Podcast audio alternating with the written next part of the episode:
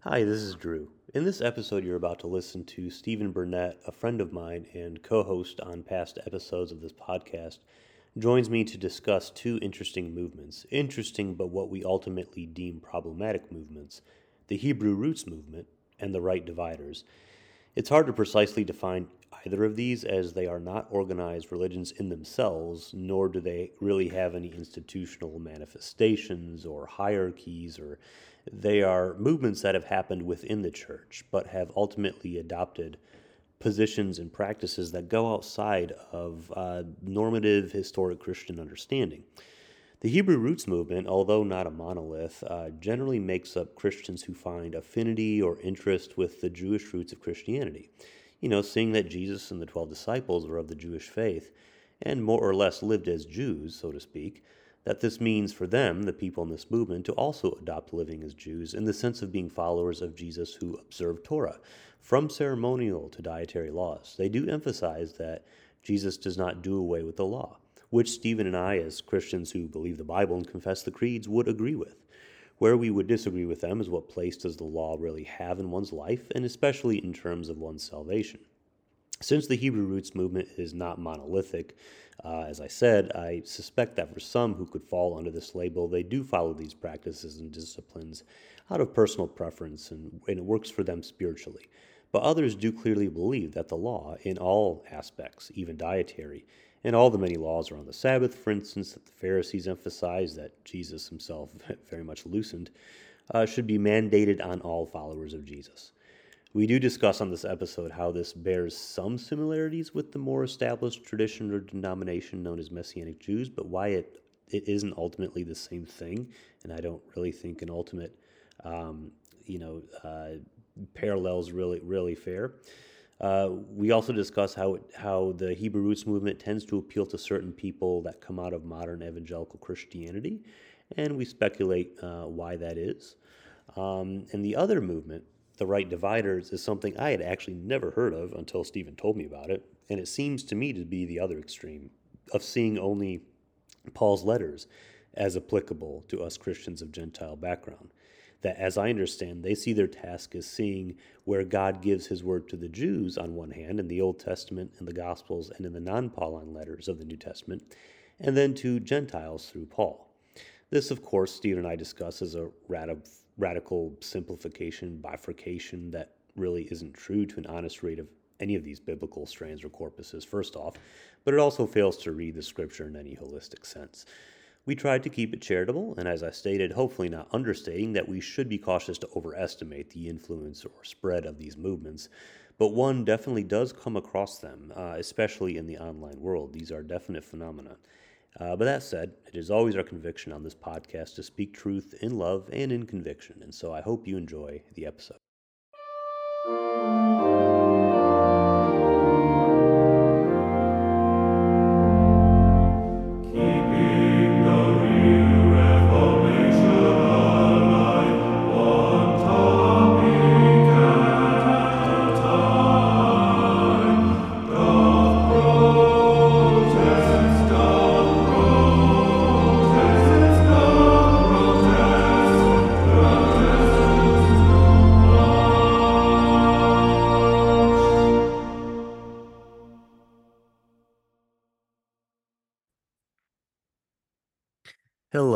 Thanks for tuning in to Dot Protest. And uh, we're back again after a few weeks, and um, it feels good to be back. Stephen Burnett's joining us today.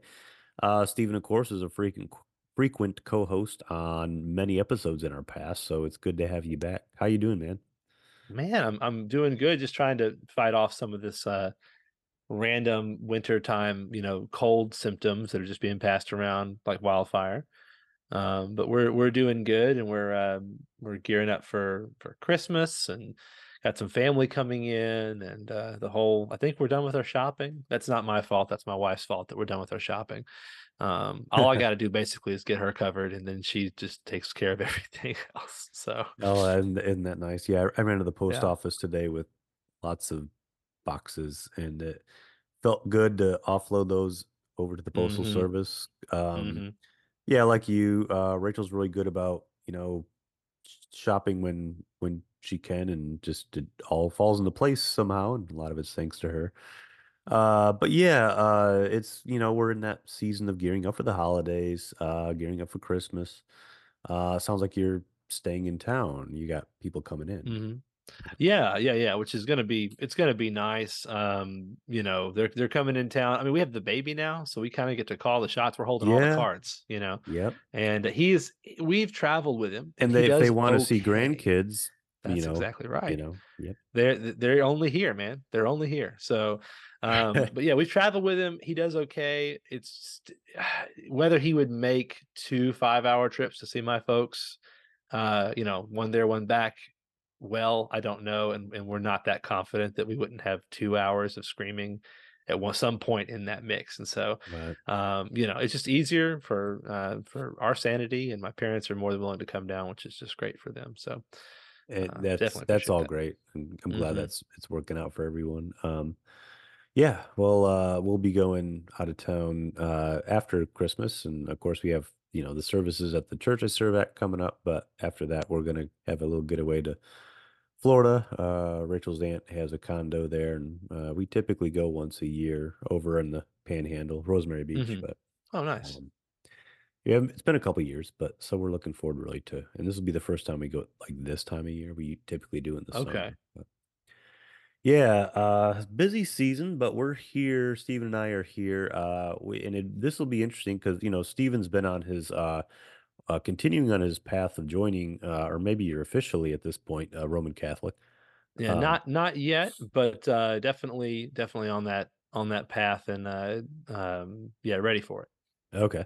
Um, and so of course, you know, the the classic emphasis of the show is, you know, reformational Christianity, but I think uh Stephen and I will have a this will be an interesting episode because uh Stephen and I will come together as um uh despite our Protestant and Catholic differences, will come together on Nicenal grounds to There we go. oppose f- um I guess radical fringe phenomenon uh in uh well I don't want to call it Christianity but just just certain um uh r- religious spin-off offshoot groups of Mhm. Christians that um we both found yeah what was it Stephen like a month or a little over ago we both found ourselves in conversation about uh Hebrew roots initial Mhm. initially and then the Hebrew roots movement, and then um, you brought up the right dividers, which I'd never heard of.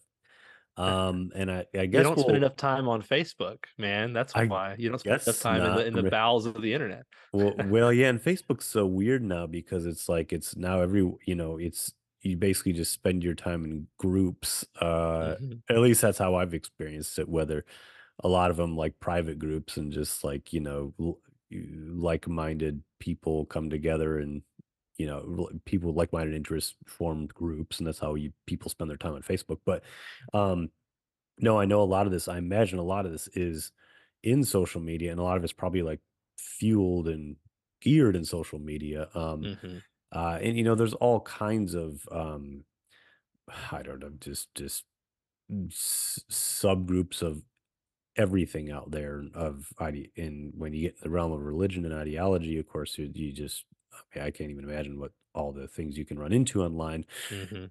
So, uh, Stephen, uh, has definitely run into some things online. Uh, I a little bit too. I I, um, I guess we can maybe take these, uh, 2 things that we're gonna be talking about this evening, uh, the Hebrew roots movement and the right right dividers. We can maybe Mhm. kind of take them one at a time.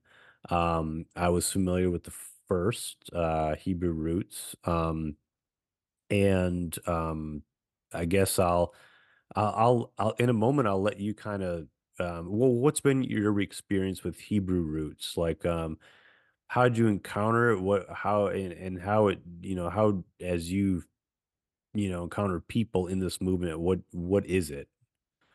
Well, I think one thing that, that both the groups have in common is when you encounter them, if you're not looking for them, they they come they come at you as kind of like the actually bro, actually, you know that that's kind of the way they they uh you know enter conversation. So um the first time I saw anything that I So would you're talking Hebrew about like when when someone posts something or puts something up on social media and someone comments to try to like correct Correct them, it. even maybe Mhm. pedantically, and say, "Well, actually, this is how it." Yeah, I've Right, that. right. Yeah.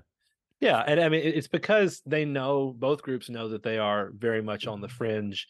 They kinda take that as a badge of honor, um, because Mhm. they're the ones that have the truth, and there's a whole, you know, conspiracy, everyone else is kind of lemmings that fell for it.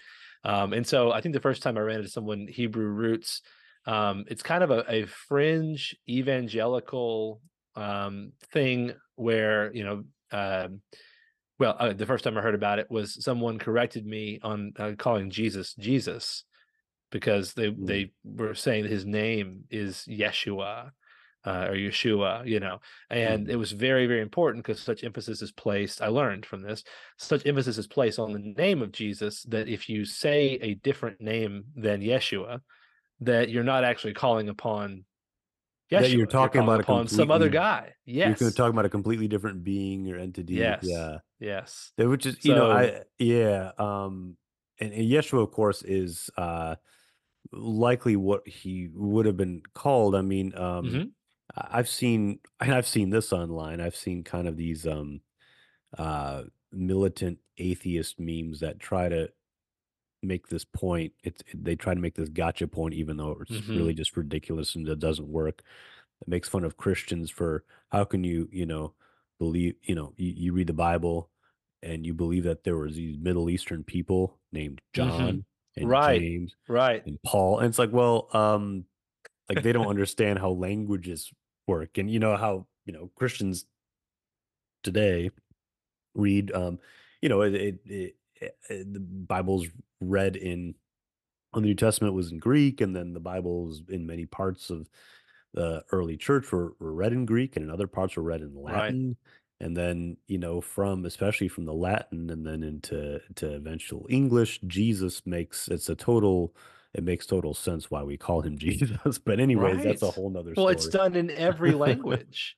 right. Every language, right? Like and and what's what you when you point out to these people that in the new the Greek New Testament is not Yeshua in the Greek New Testament. I Mhm. forget how to pronounce the Greek form of of is it Jesus Yeah, or something like it's that? It's like he's I I- again, I'm bad. I took Greek in seminary, and but it's like a it's it's like it sounds closer to Jesus than Yeshua. Right. It's like a you know like a he's yeah, like a Jesus type. It's it's along those lines, and Yeah. people listen. But that's the, the point is like that's what you do when you take a name from one language to another is you transliterate it, you make it uh you make it fit with the language that the name is going to be pronounced in.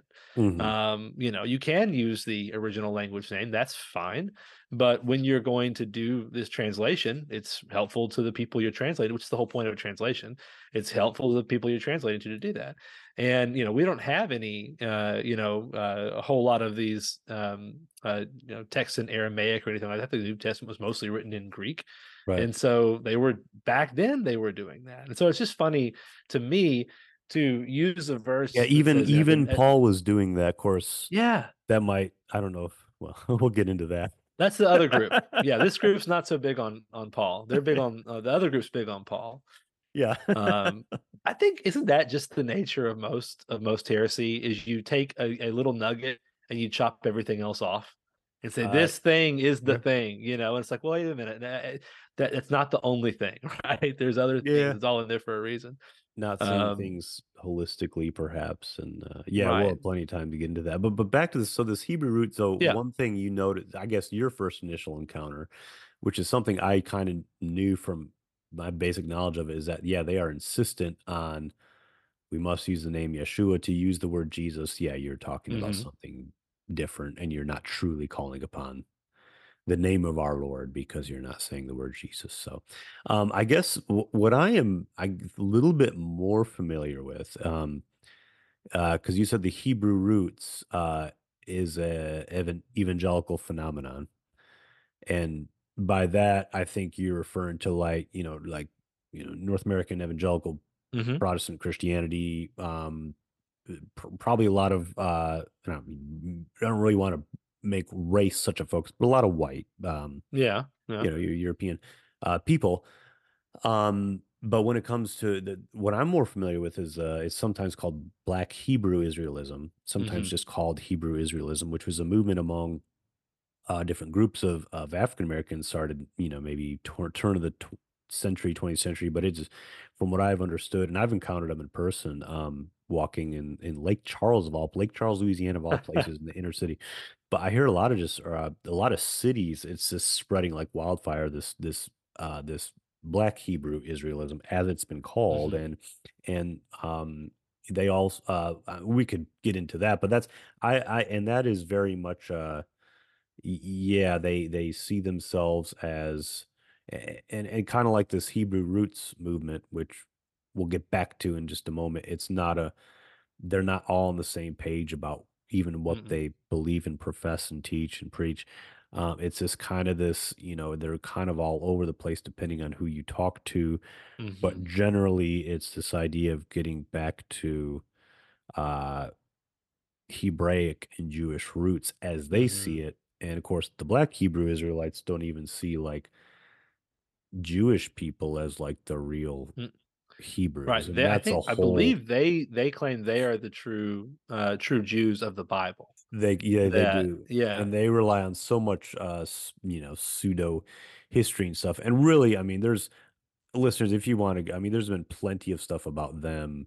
Mhm. Um in the online world and in the podcast world. Just go listen to anything. Um, that I, th- I, I I've listened. There is a uh, an apologist named Vocab Malone who has um who has regular conversations all the time, often debates with these people. He comes from a Christian stand, like from a normative creedal Christian standpoint, and Mhm. um engages these people all the time. And he's really been a sought after um uh, person on the topic, you know. And I mean, again, these he's not an academic. These are the things academics don't spend a lot of time on these things because they a lot of academics don't like. Well, why would I spend time on that? I don't take because these are they they don't take it seriously. Right. we could we could maybe argue that these some of these things could, should be taken seriously because they're so prevalent and they they Right. do lead so many people. Um, Well, I mean that that's the question. Do we address it you know, with both barrels and then treat it seriously and then, you know, make ideolo- ideological martyrs out of it or do we ignore it and hope it goes away? yeah, And, you know, yeah. There's a that fine line, right? Right. yeah, and it's kind of luck. I don't think you know go which is the best way to handle it going into it.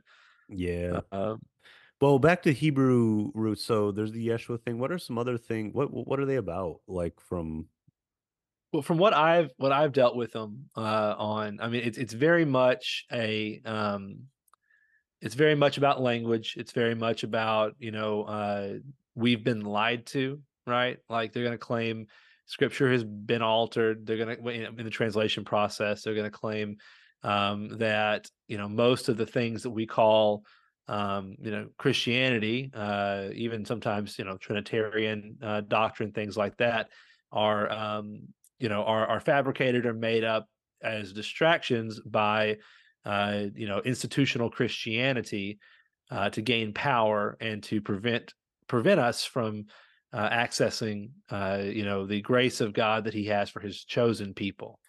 Um, and so I don't think that the Hebrew roots uh, groups, you know, uh, th- think that they, they don't make the same claim that they are biologically um, you know, the Jewish people. I think they they more make a claim that the they are you know uh, uh, what you would call messianic uh, messianic Jewish people or people that have the Messiah has come. He's opened the door to the Gentiles.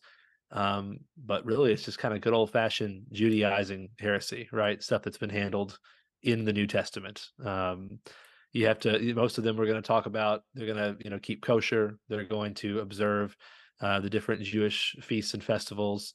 Um, they're going to make a lot out of that and uh, downplay, you know, some of the more, uh, you know, uh, you know the, the the things that have come about with Christianity uh, in the ensuing, you know, uh, you know, couple thousand years. So hmm that's Well, kind of it's it's it's like any roots movement. I mean, you know, you have this. This is why I say there it's so related to evangelicalism. Is that that's let's seek to get back to the way the church was at the very very beginning, right? mhm, But now, and and uh, this is, I was in a a a small group discussion not terribly too long ago, and uh, one of the participants said, you know, we were like, we should we should get, you know, you know, she made the comment that we should get back to we should do some do some church the way they did in the in the first century and all that kind of stuff. I really want to do that. I want to like study it and figure it out.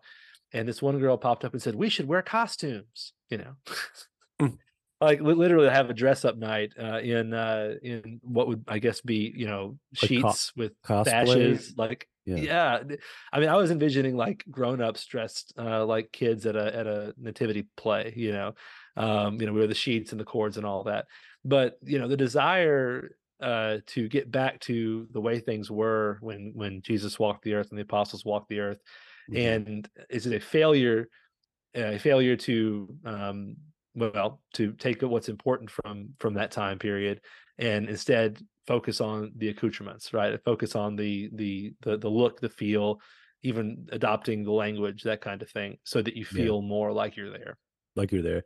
And and yeah I I kind of get part of that. So um what you said messianic Jews earlier. Um Mhm. I mean messianic Judaism, of course, um, a lot of us know, you know, a lot of people listening to this, that's probably more familiar thing. It's people who hmm identify someone with with they they either come from Judaism or they're people hmm that are uh Jewish heritage or you know Jewish heritage or culture might resonate with them and and right. embrace they be they become Christian basically or followers of Jesus, but um with it within like the within a way of um seeing it as him as with a big emphasis of him as the Jewish Messiah. So they right a lot of them might keep you know celebrate Jewish holidays, keep keep keep kosher. Um, and that's not a new thing. I mean, I think that's a Mhm. That that goes back to a lot of these Christian restorationist movements, and you know, for better for worse, however you people want to think about those that go back in, yeah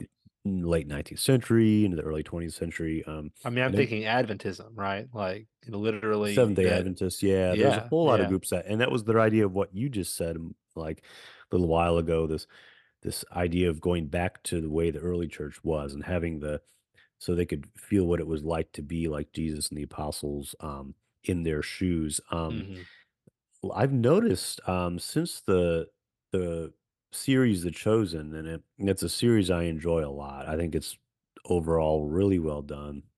I did a series at the church I serve at where we hmm. watch watch scenes from The Chosen and had discussion groups, and we did like a little Chosen thing. So, um, that's cool looking forward to the season four. I think it's a you know great show, and and what I what I admire about the show, and what I think the show does so well, is that it does show Jesus and and the disciples in their Jewish world, hmm in their in their you know first century context of being of being Jewish people and and the you know the culture and the um s- the certain the customs and the certain things that they do um because it is easy to forget that um especially a lot of cultural Christians perhaps and a lot of I mean a lot of us raisins are like it's it's easy to forget that and I do, do think there's something to be something important um, about that the the Jewish milieu and and hmm with that knowing that the you know the Jewish scriptures which I I call the Old Testament of course I'm not one of these people that are like you know I, I know it's a, that's a fad in academia and progressive circles don't call it the Old Testament I'll call it the Old Testament but yeah. um but it is the scripture of Jewish people and to see like um you know things like uh terms like Messiah, hmm concepts like um, this the eschatological message of Jesus. He go that he i- is hmm just emanates out of him everywhere. It's it's part of all his teaching and practice. I mean, none of that makes sense without that um, without that backdrop, and it's not merely a hmm backdrop, um, but it's it's it's the leading up to Jesus. So uh, I totally get like there's been a lot in you know uh 20th century scholarship after the Holocaust, especially after the Holocaust, excuse me, hmm um, um, about the Jewish context of Jesus, um, um, and um, some of it, you know, I don't, I I think some of it's got gone a little bit too far, like Amy Jill Levine and how she, I hmm won't get into that, but like, you know, I think Jesus is still, um, he's not just an average um, great Jewish teacher, like certain Right. scholars, certain like uh, New Testament, certain New Testament scholars that try to that try to really emphasize the Jew- Jewish background. But um, but at the same time, there, we've really benefited a lot from um, kind of the the last 50 75 years. But you had the discovery of the Dead Sea Scrolls. Um, I think there's been there's just a whole lot to say about um, uh, Je- Jesus the Jew. Um, but that hmm said, um, you know, it's when we, you know when people try to, I don't know, uh, when they, when they all of a sudden discover like whether through like the Chosen series or whether through, um, you know, hearing about Jewish holidays for the first time, and um, you know, uh, and seeing it and like and seeing it and then like wanting to like be a part of it. I I just I I just see like the whole idea of wanting to to live into the to that. It, it's not it's Yeah. not really what what the, the I don't know. It's not really what the gospel the gospel message was trying to open up um the God of Israel to everyone through the incarnation of it- Jesus and and his death and resurrection. Um, and it wasn't it it wasn't an exclusively Jewish thing. So I don't know. No, what do well, I mean, the gospel. God presented the gospel to us in culture, in a in Mhm, a culture that existed at that time, so that it could be understood by the people at that time. And so mhm, we greatly benefit in order in, in order to understand the gospel, what Jesus did by understanding the culture that it that it came in. But mhm, Christianity, the gospel of Christ is supposed to is supposed to fit into the human heart no matter what culture you're from mhm, and to fit into the human life no matter and so it's supposed to be enculturated everywhere. It's supposed to be um you know the message should be applied and and, and lived out in, in a way that applies to every every group of people every culture. So that, that that's that's just what has happened as the gospel has spread. It becomes you know indigenous wherever wherever it goes wherever the mhm, seed falls right? So there's a lot of benefit in in understanding um the the jewishness of the uh you know that's where it's where the messiah came from. There's no doubt about mhm, that. But to then go i have to now live out my whole life and adopt an ancient culture mhm. you know and now live under that culture i mean picking and choosing aspects of it obviously because so much of it can't be reproduced now Right. um, so you wind up picking in, in whichever ones are the most convenient like i can afford an, a, more, a menorah so i'll get a menorah and some candles you know Right. but some of the stuff they do is not so convenient and and so we don't do that it it is a picking and choosing and feeling as though that i'm closer to god because i've adopted these practices i think the the Right. the hebrew roots aspect of it goes even farther and, and, and makes those commands makes those things that we must do or should do and if you don't do them you're wrong it's not a Right. educational thing it's not a i want to you know kind of see you know get myself into the culture it is a this is the requirement you know Right. um Which which uh it's not a matter of my Christian liberty that I want to do this, but it's okay if that doesn't work for you. Right. right They make it they make it kind of like they're like we're living um like the, we're we're law based still. Right, Um right. and Which is eh, why I called it a, a Judaizer heresy. I mean, this is mhm. literally. I mean, we had a there's a church council in Acts about this.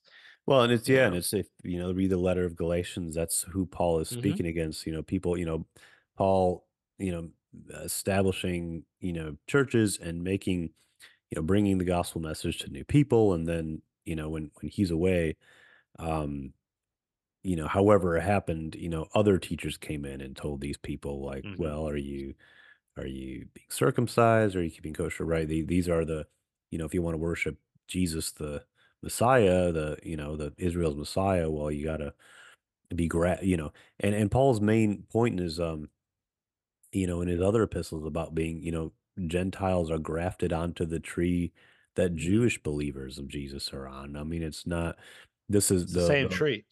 right. It's the same tree. It's the, uh, the, Yeah. the, what what once was served as barriers to being the people of God are no longer the barriers, things like hmm kosher circumcision, etc. Right.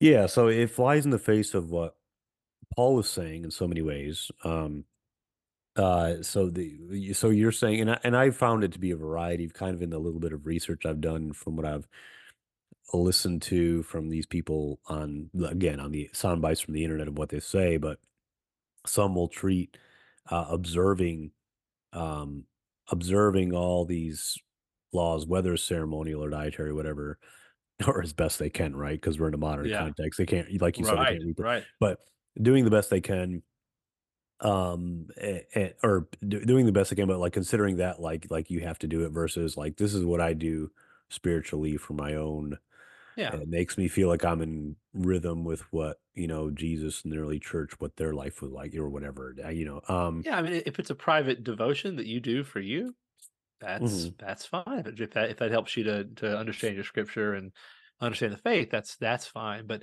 uh, that's not what you know. You don't then go online and correct people who say, you know, I love Jesus. Well, I don't know who Jesus is, but i I love yeshua Yeshua, Yeshua yeah Hamashiach. know, Uh, uh, uh, that kind of thing. So, um, yeah, it, it's just uh, that they and well, I think I said this to you uh, when we were discussing this episode that that I think that's a group of people that is starved for tradition because they don't trust Christian tradition. They don't trust the things that aren't in scripture and they're starved for a tradition. They're starved for practices. hmm And so then they go, and I'm psychoanalyzing a whole group of people that I don't know.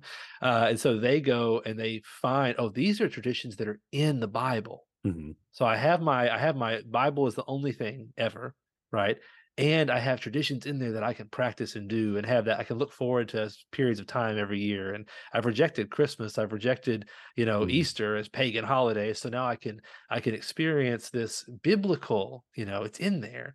Uh, these celebrations that that God prescribes. And I think hmm that's that's an aspect of it when they cut themselves so far off from the Christian development of tradition over the years that they they, they need something because human beings need we need tradition we need a calendar we need things to look forward to we need uh you know to be called to reflect all hmm those kinds of things so that's my take Well, and and someone uh, so like me, a student of chu- church history. I mean, I think um, you've seen over and over again. Uh, many of the most radical and, and schismatic groups have have. It's always been kind of a similar uh, desire of wanting to, um, or or a similar you know th- thing about not of tradition being something bad because it's um It's not in scripture. That's what I would call, uh, nuda scriptura rather than sola scriptura, Mm, the classic reformational doctrine does not reject, um, uh, tradition or other tradition right forms of authority. It would just say scripture is the ultimate, um, uh, measurement of, of those. right Um, you know, so, but yeah, I mean, you, you see it in like the Christian restorationist groups, uh, some of the more radical Puritan types that wanted to do away with, away with holidays.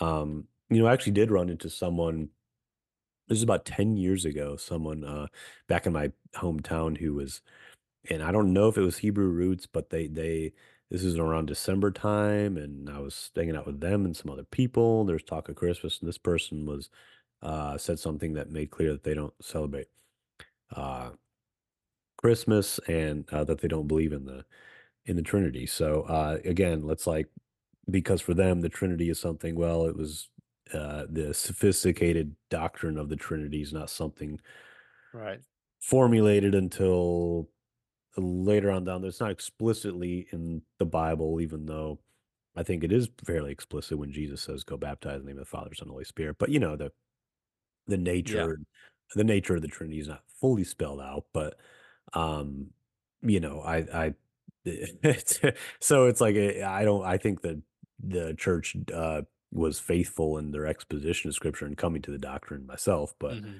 so it's like yeah, you're you're right though. It's like they they it's it's uh people who reject um um you know things that are not that can't be seen black in black and white plain text and literally yeah eh, yeah yeah, it, it has to be explicit you know right. um there's a guy uh on youtube um he's, if you want to chuckle his it's the channel is born again barbarian and Mhm. he's got a whole bunch of it- it's really funny honestly but he doesn't believe in the trinity he believes in the godhead why because the phrase or the word the godhead is in the bible Mhm. and it's a, I haven't he you know he won't tell you about it. You got to buy his book, and I'm like, well, I don't want to buy his book. I'm not that curious. Okay, I'm Yeah. not 16.99 plus shipping curious um, about the Yeah. differences of that. But but it, it is like but so we can't use we can't use our, our our reason. We can't use modern English. We can't be more precise or or pare something Mm. down or think about these things deeply. Um, you know, and I think that's just that that's just silly because you wind up it's like anything else when i go to explain something if i just use the exact same words that i told you in the first place i've not explained anything i've just repeated myself Mhm. like you have to do some work in thinking through and using analogy and all that kind of stuff to explain anything you know anything that you Right. believe um we uh, we use the thought categories of our you know day and age and and um, people always had to to frame you know and articulate belief systems Absolutely. and their argumentative or persuasive points for it. Um well, but and, and that's because we can't we can't live our lives based entirely upon abstract principles.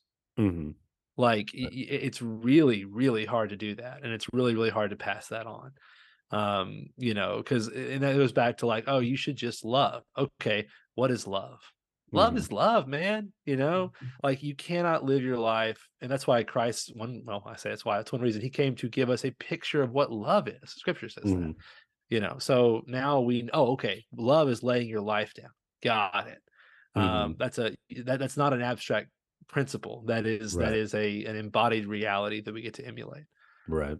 You know um so the hebrew roots how how i mean you mentioned how a lot of them come from uh evangelical backgrounds Mhm. um that's from what i've kind of noticed too they they the ones i've know of like yeah they k- kind of like the the real i mean i mean it's it's it's like non like from the non-denominational world pe- Right. people that i that i i've known a couple people i you know you- that have i would say probably fall into this hebrew roots thing and they yeah they that was their their background um and then but how prevalent do you think like is it i mean uh, i mean is it just uh I, I mean i have no way of knowing i don't know Well, that I'll put you this way. I Googled it. I just Googled the phrase Hebrew roots and I I think I found one on, on the first page of Google, there was one link from a Hebrew roots group. The rest were like denouncing Hebrew roots Christianity, if you want to call Mhm. it that.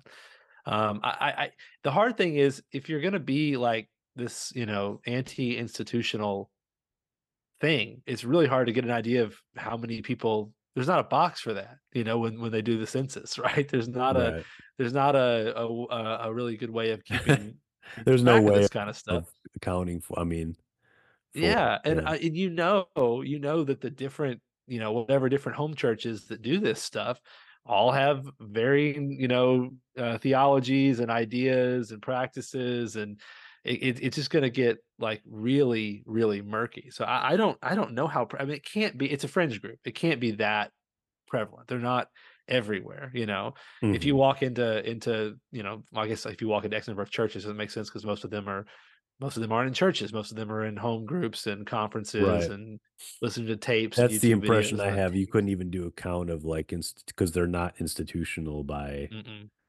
um they don't take and they're just they don't yeah and, and i feel like Yeah. the ah, this might sound really uncharitable but i feel like the the type of people it may draw might find something new in another three or four years Right. so they're meeting with another home group with this whole new other thing so it's like they're they're not Right. there's no long term like investment in the starting of a, a church plant of it or anything I Right. don't, it's just you can't it's it's kind of under the radar a little bit in a way. Yeah i think it's Um, just you know it's it's uh, you know they're they're selling books they're selling uh tickets to conferences that kind of thing they're putting youtube videos up and that, that that's how these things i i told someone you know you, you know the phrase the village idiot and this is very uncharitable but like the, the I, I mean it's very general i'm not talking I about it's definitely very know that term, general very general like the village idiot, you know, the idea is you have a village and there's bound to be an idiot in that village, right? Mhm. But the internet has enabled all the village idiots to get together in digital communities now, and they can all tell each other that they're correct about stuff.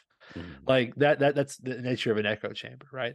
So now instead of, you know, crazy Uncle Lou with his weird ideas, he finds all the other crazy Uncle Lou's out there that agree with him on their crazy ideas, and now they're a movement.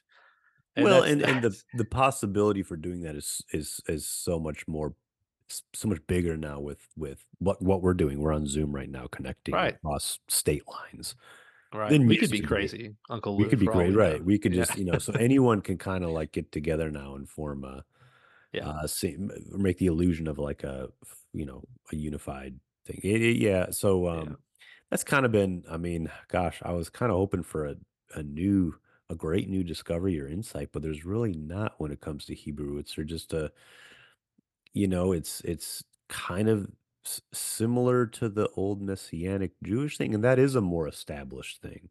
And I, Right. like, and I've met like I met a lady when I was at um I was visiting uh one of our uh, facility assisted living a place uh went to Mhm. visit someone. I ran into someone in the hallway and and pra- uh, who was a messianic Jew and that told me about you know and her and her husband had been uh who who had passed years ago and and Mhm. uh but you know we talked about you know I don't know her her life and then the importance of prayer and the importance of of Yeah. God and Jesus it was just it virtually sounded like just any like how Christians would talk and I like to me I considered her like a Christian she had nothing that she didn't say anything about the kosher and or any like Right. what Right. I should be doing, which it was just about like God and Jesus and prayer. And I mean, it was great. So I'm like, Yeah. well, I, I have a feeling Messianic Jews are kind of more like they have a lot more in common with just a Christian, a, a normal Christian Yeah. denomination.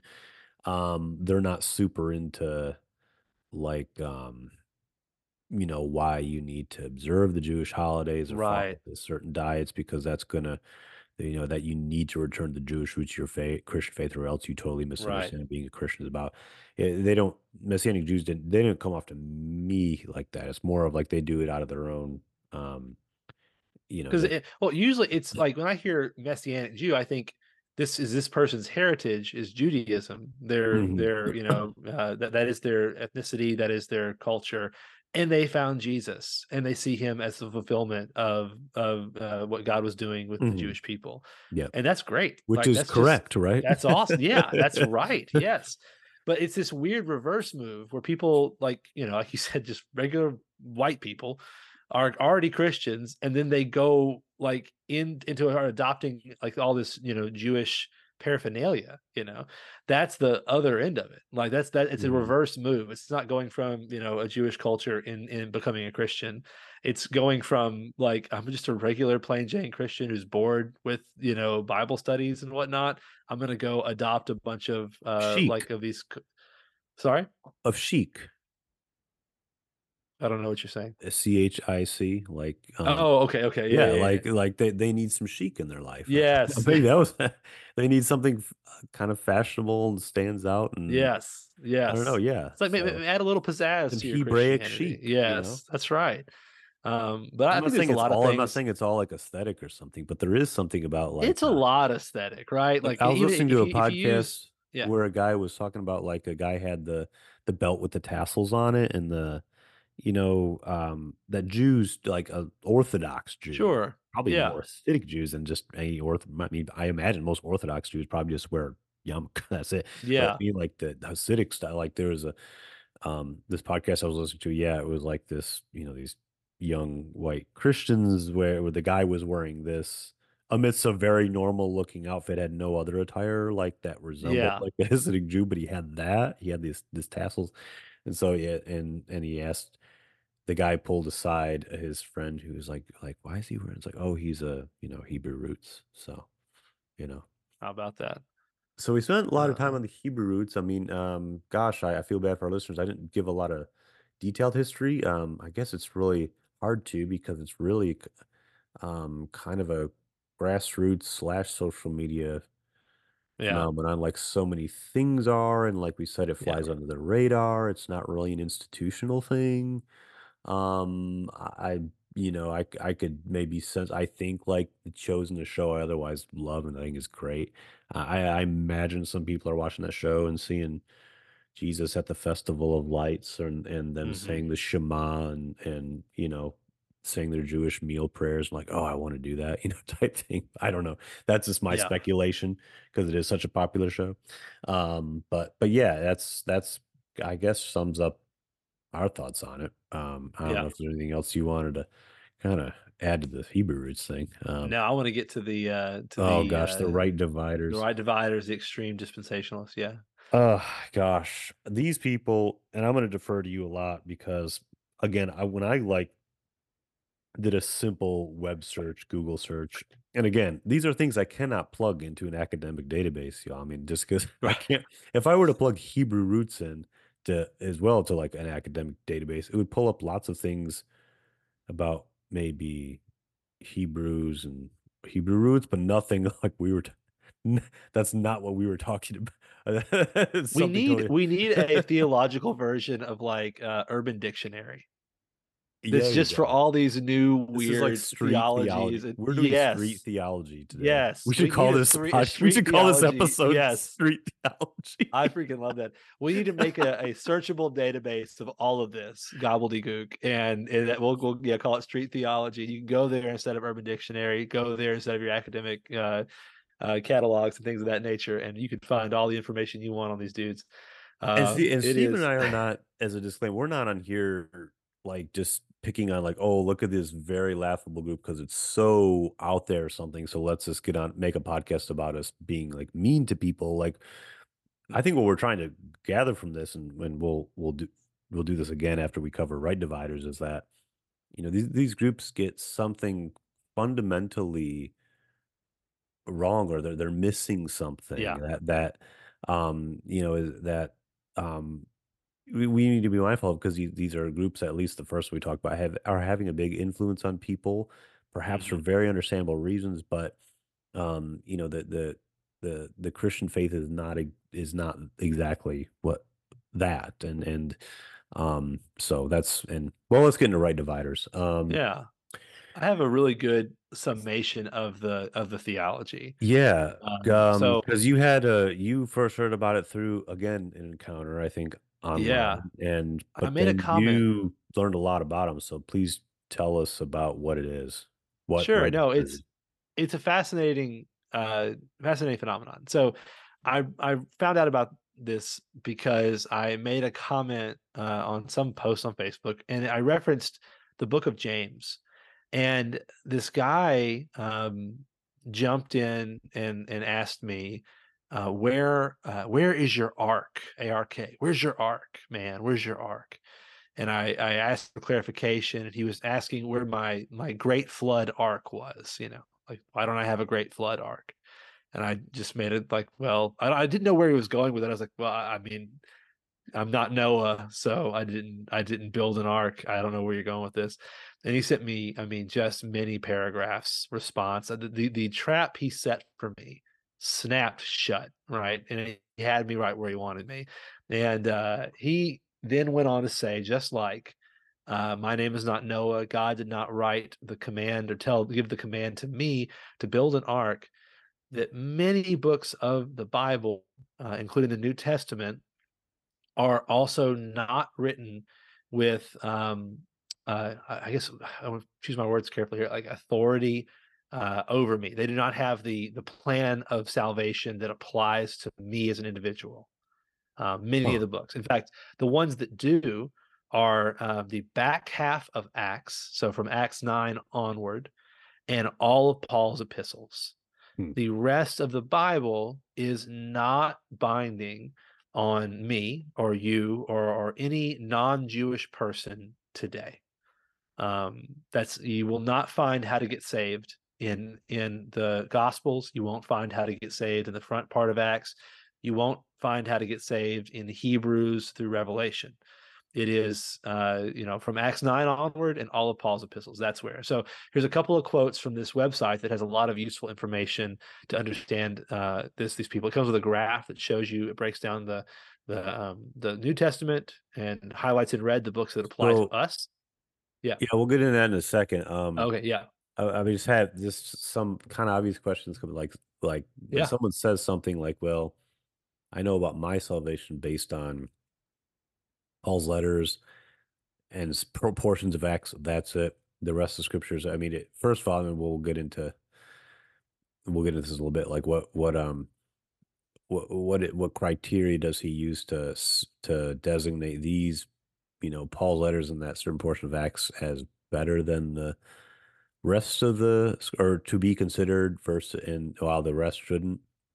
Um, but Yeah. also like there's like like there's nothing about salvation in the like there's plenty about sal- salvation in the four gospel books and like John 3:16 the uh, such Right. a the one of the most memorable passages like um if we believe in him we'll have eternal life Right. um, but apparently that's not that's Oh, I uh, listen. I have a I have a breakdown for you. Okay, we can go through we can go through it. But he, here's uh two sentences summing up their view of Scripture, and this is their whole thing. By the way, this is their their entire uh you know movement is based on Second Timothy two fifteen, where Paul says to Timothy, uh, "Study to shew thyself approved unto God, a workman that needeth not to be ashamed, rightly dividing the word of truth."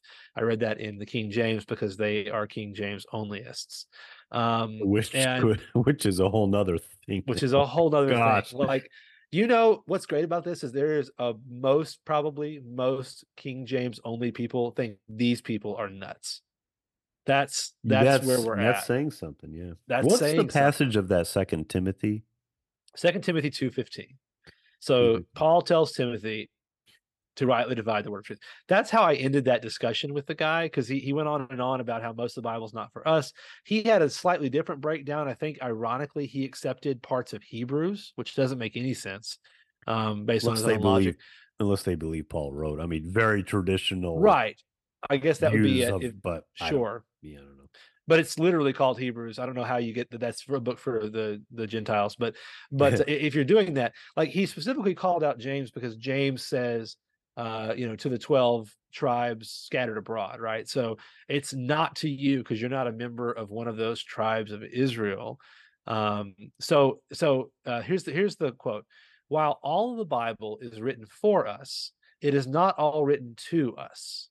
Most of the Bible deals with the nation of Israel, which are Jews. Paul is the apostle to the Gentiles, and his writings are to us, the church, which is Christ's body. That's the that's their little summation.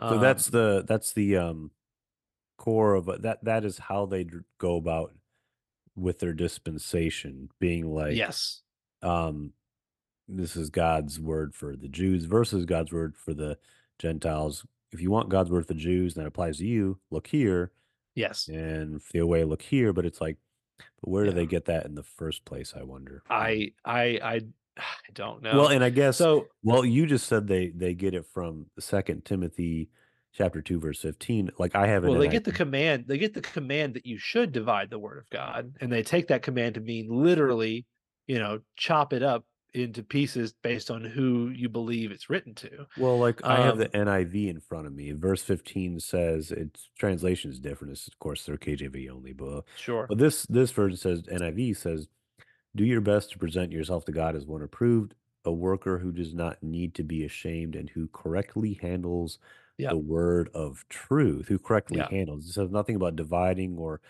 or you know splicing it, putting one part over here and one part over there. Keep it rightly divided. There's nothing about that. Um, No. the subtitle why of they that reject chapter is dealing dealing with false teachers so it's like you've seen a lot of uh well especially the pastoral epistles uh you know there's there's a lot of warning against false teaching people who are taking christianity and twisting it i mean i don't Right. see where you get from there this idea that um yeah we're well, well, well we're reiterating that there's a dispensation Me- remember that like there's nothing about that Mhm. so Well, so uh, to to um, get you know, hear it from the horse's mouth about the way they do this, um, and I, they, they've got a breakdown here. But the way that this originates because uh, whoever first thought of this and came up with this breakdown um, could not did not know how to reconcile the teachings, some apparently contradiction, uh, teachings of Jesus and the things you find in James and Peter, um, with Paul's, um, they would take to be grace only. Uh, they take that to to mean that even even baptism would be a work, and so if you're saved by faith through uh, through grace or by grace through faith, then baptism, if you see a command that says you must be baptized, or, ba- or salvation comes through baptism, then those are contradictory in this mm. this person's eyes. So they must be a set of instructions different. I was trying to explain this to someone the other day, and I said, um, uh, you know, trying to understand what they're saying. That it's kind of like if you know, in, on their view, my mom gives me the command, "Hey, go unload the dishwasher," and tells my sister to go clean her room, mm-hmm. and I think that I need to go clean her room. It's like, no, no, no, no. You've already, you've been, you, it's the same mom, and you're both related to her the same way, but you have this job and she has that job. Mm-hmm. And so mm-hmm. they would say it's the same God that we're all saved through Christ, um, same Jesus, but we are saved by uh, listening to Paul because Paul is the uh, the uh, apostle to the Gentiles. And make mm-hmm. they make a lot of hay out of that. Um, he's apostle to the Gentiles, and so he has the way of salvation for Gentile people. Mm-hmm. So, um, some of the contradictions. So, here's what they say: Matthew, Mark, Luke, and John. In these books, we find the life of Christ, of course, the training of the disciples to preach the gospel of the kingdom, which they take to be different than the gospel of grace. Um, we find the gospel sent to the nation of Israel, Matthew 10, miracle signs and wonders. They're also cessationists. So you find that in Matthew 16 laws of Moses is observed, or law of Moses is observed, Matthew 23. And then salvation is by faith plus works, Matthew 19, 16. Mm-hmm. So they see the teaching uh, of Jesus in the Gospels as contradictory with the teaching of Paul. And so they go, in order to resolve that apparent contradiction, they have to just say, well, these are these are directions for different people. So to the Jews, uh, who most of the Bible is written to, the letters of Paul are not to them; they're to us. Um, and to the Gentiles, we follow the letters of Paul.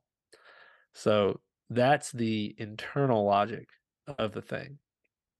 Yeah, but Paul's letters were to um I just read something really Ben uh Paul's letters were his audience were Jews and Gentiles. Right. Um, that's the thing. I'm, I'm going to look up. There's a, something I recently read about it. Um, that was really well. While I'm looking for the article, I'm also on the website you yeah. told me about. The um, this is understandingyourbible.com. Understanding your Bible. Well, when it says that Jesus was a minister of the circumcision Jews, as were the twelve, while Paul was a minister to the Gentiles, I mean, it's not exact. I mean, Jesus did minister to several Gentiles throughout his ministry. Right. So, like, um, he wasn't strictly a minister of the circumcision, and in many ways, very much hinted at the kingdom, especially in the Gospel of Luke, the kingdom being open to uh, or, or uh, in, incorporating and including and um, being you know available to people you know people universally it wasn't mm-hmm. strictly just i mean there's there's times in the gospels where he denounces the people of israel and, and upholds the faith of non-israelites because of there's just several examples of it sure. excuse me um so i just think it's very selective the way they go about you know, that Jesus was for Jews, Paul was for Gentiles. But then it's like, how do you make sense of if if Paul is in many ways, yes, Paul is a minister to the Gentiles in the sense that his the main point, you know, what that that happened to be his ministry was was bringing the gospel out to to further regions of the world to the Gentile world. Not that he was exclusively just for like bringing Gentiles, but that's just how it. But like his the the center of his entire message was was Jesus, who Yeah. they would say was the minister of the circumcision. But obviously, Paul is Paul's message that Jesus is the minister of the circumcised and uncircumcised, and you know whether you're circumcised or not becomes a, that's a secondary uh, issue Well, and and I I mean, I who thought you are in about Christ. Paul said there is no Jew nor Greek. Paul said that, right? right. So, I mean, it's just there, you know, and we we mentioned earlier, you know, they they're big on, you know, Peter says you have to be baptized, hmm and, and in the first part of Acts you have to be baptized, all this stuff, and you don't have to do that. And but yet Paul said those that those that uh, um are baptized into Christ are baptized into His death, right? Right. So, like, they're all the, the internal logic of it, uh, you know, falls apart when you actually read Although I tell you what, it would be really nice, you know, if if if this was true, and we could do our our you know forget Bible in a year, man, Bible in a month. The whole just read all of these epistles in one month, and you've covered everything that applies to you. You know, Yeah. don't worry about all those other books, man. Just read these, and you can just sail through them. You can be an expert. Um, Well, and it's like you're right though. Like when, when Paul says there's no longer Jew or Greek, he's not like eh, he's equally saying that Gentiles, what you held dear and what you considered your boundary markers and what you considered that is equally now become secondary. He's saying mhm, that just as much to the Gentiles as he's saying it to Jews. Like the the mhm. the, the things that you cherish, um, you know, if they become a barrier to Christ, then then they are they should not, you know, you need to choose Christ those.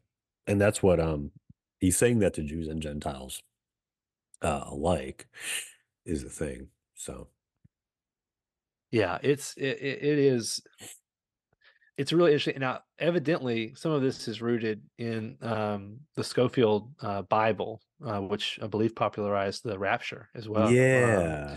Because here's a quote from the Scofield Bible, uh, from a note, uh, one of Scofield's notes on Ephesians 3 6. This is at the bottom of, of one of the website pages.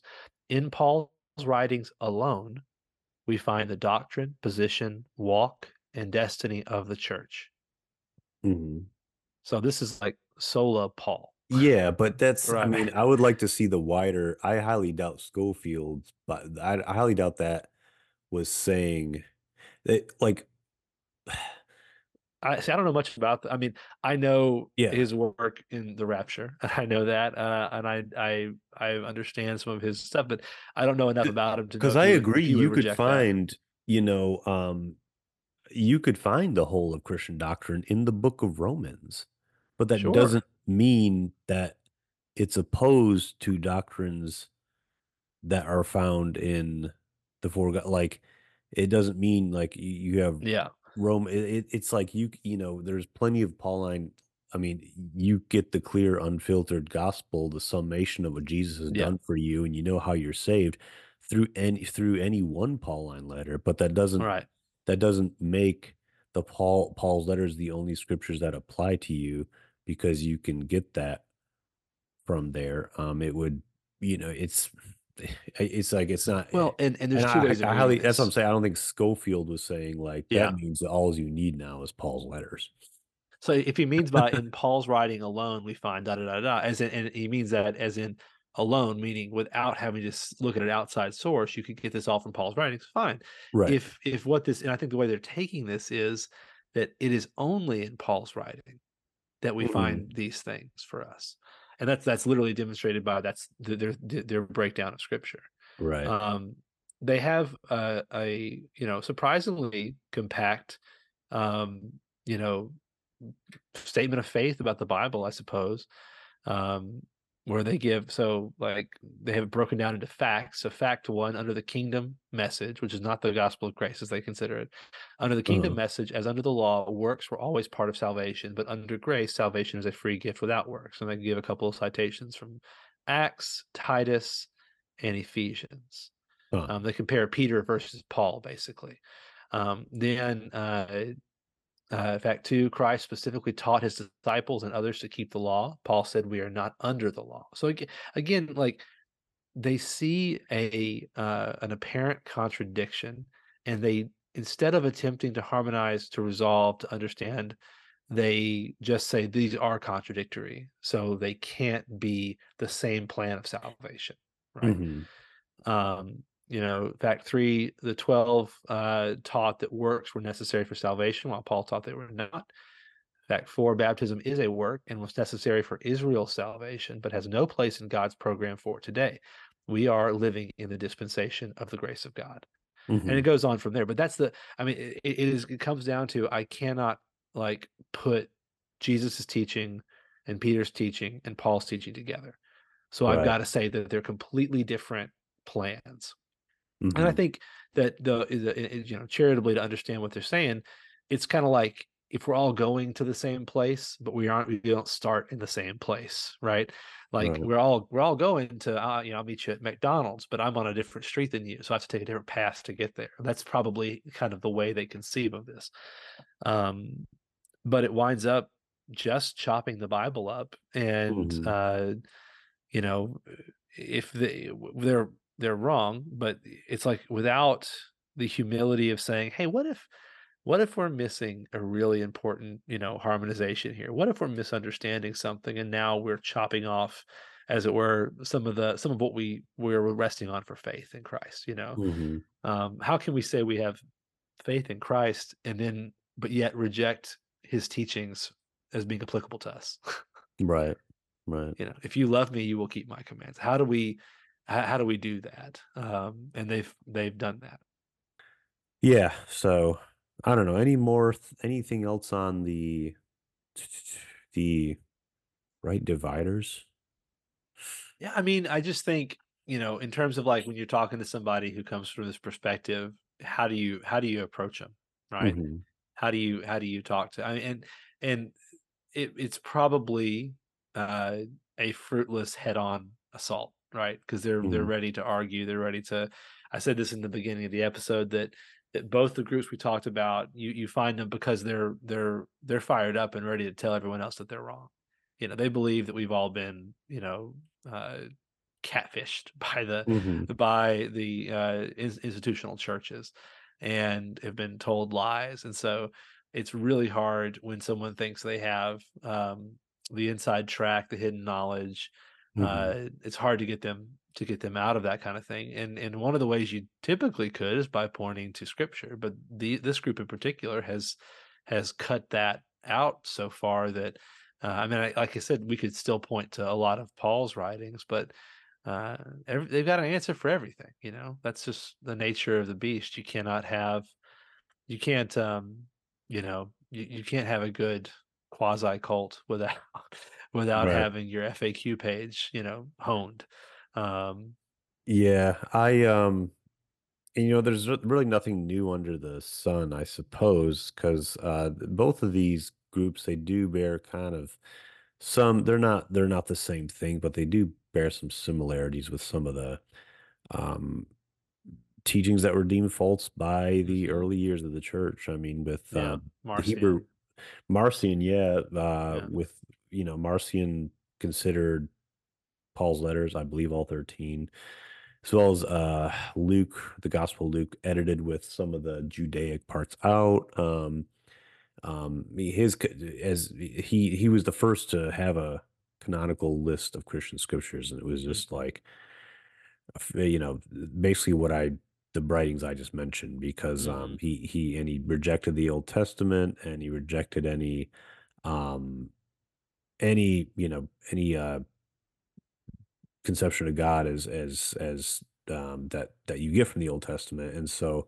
um this is a- he believed in an entirely new God of grace almost as if there's a right. dispensation um and I know it's not exactly what the right dividers think but it, it just bears some strong similarities with it and then with right. the with the Hebrew roots you have the Ebionites who were uh group of uh probably just you know i don't know scholars may have opinions about it but descendants of the um judaizers we mentioned a little while ago who yeah.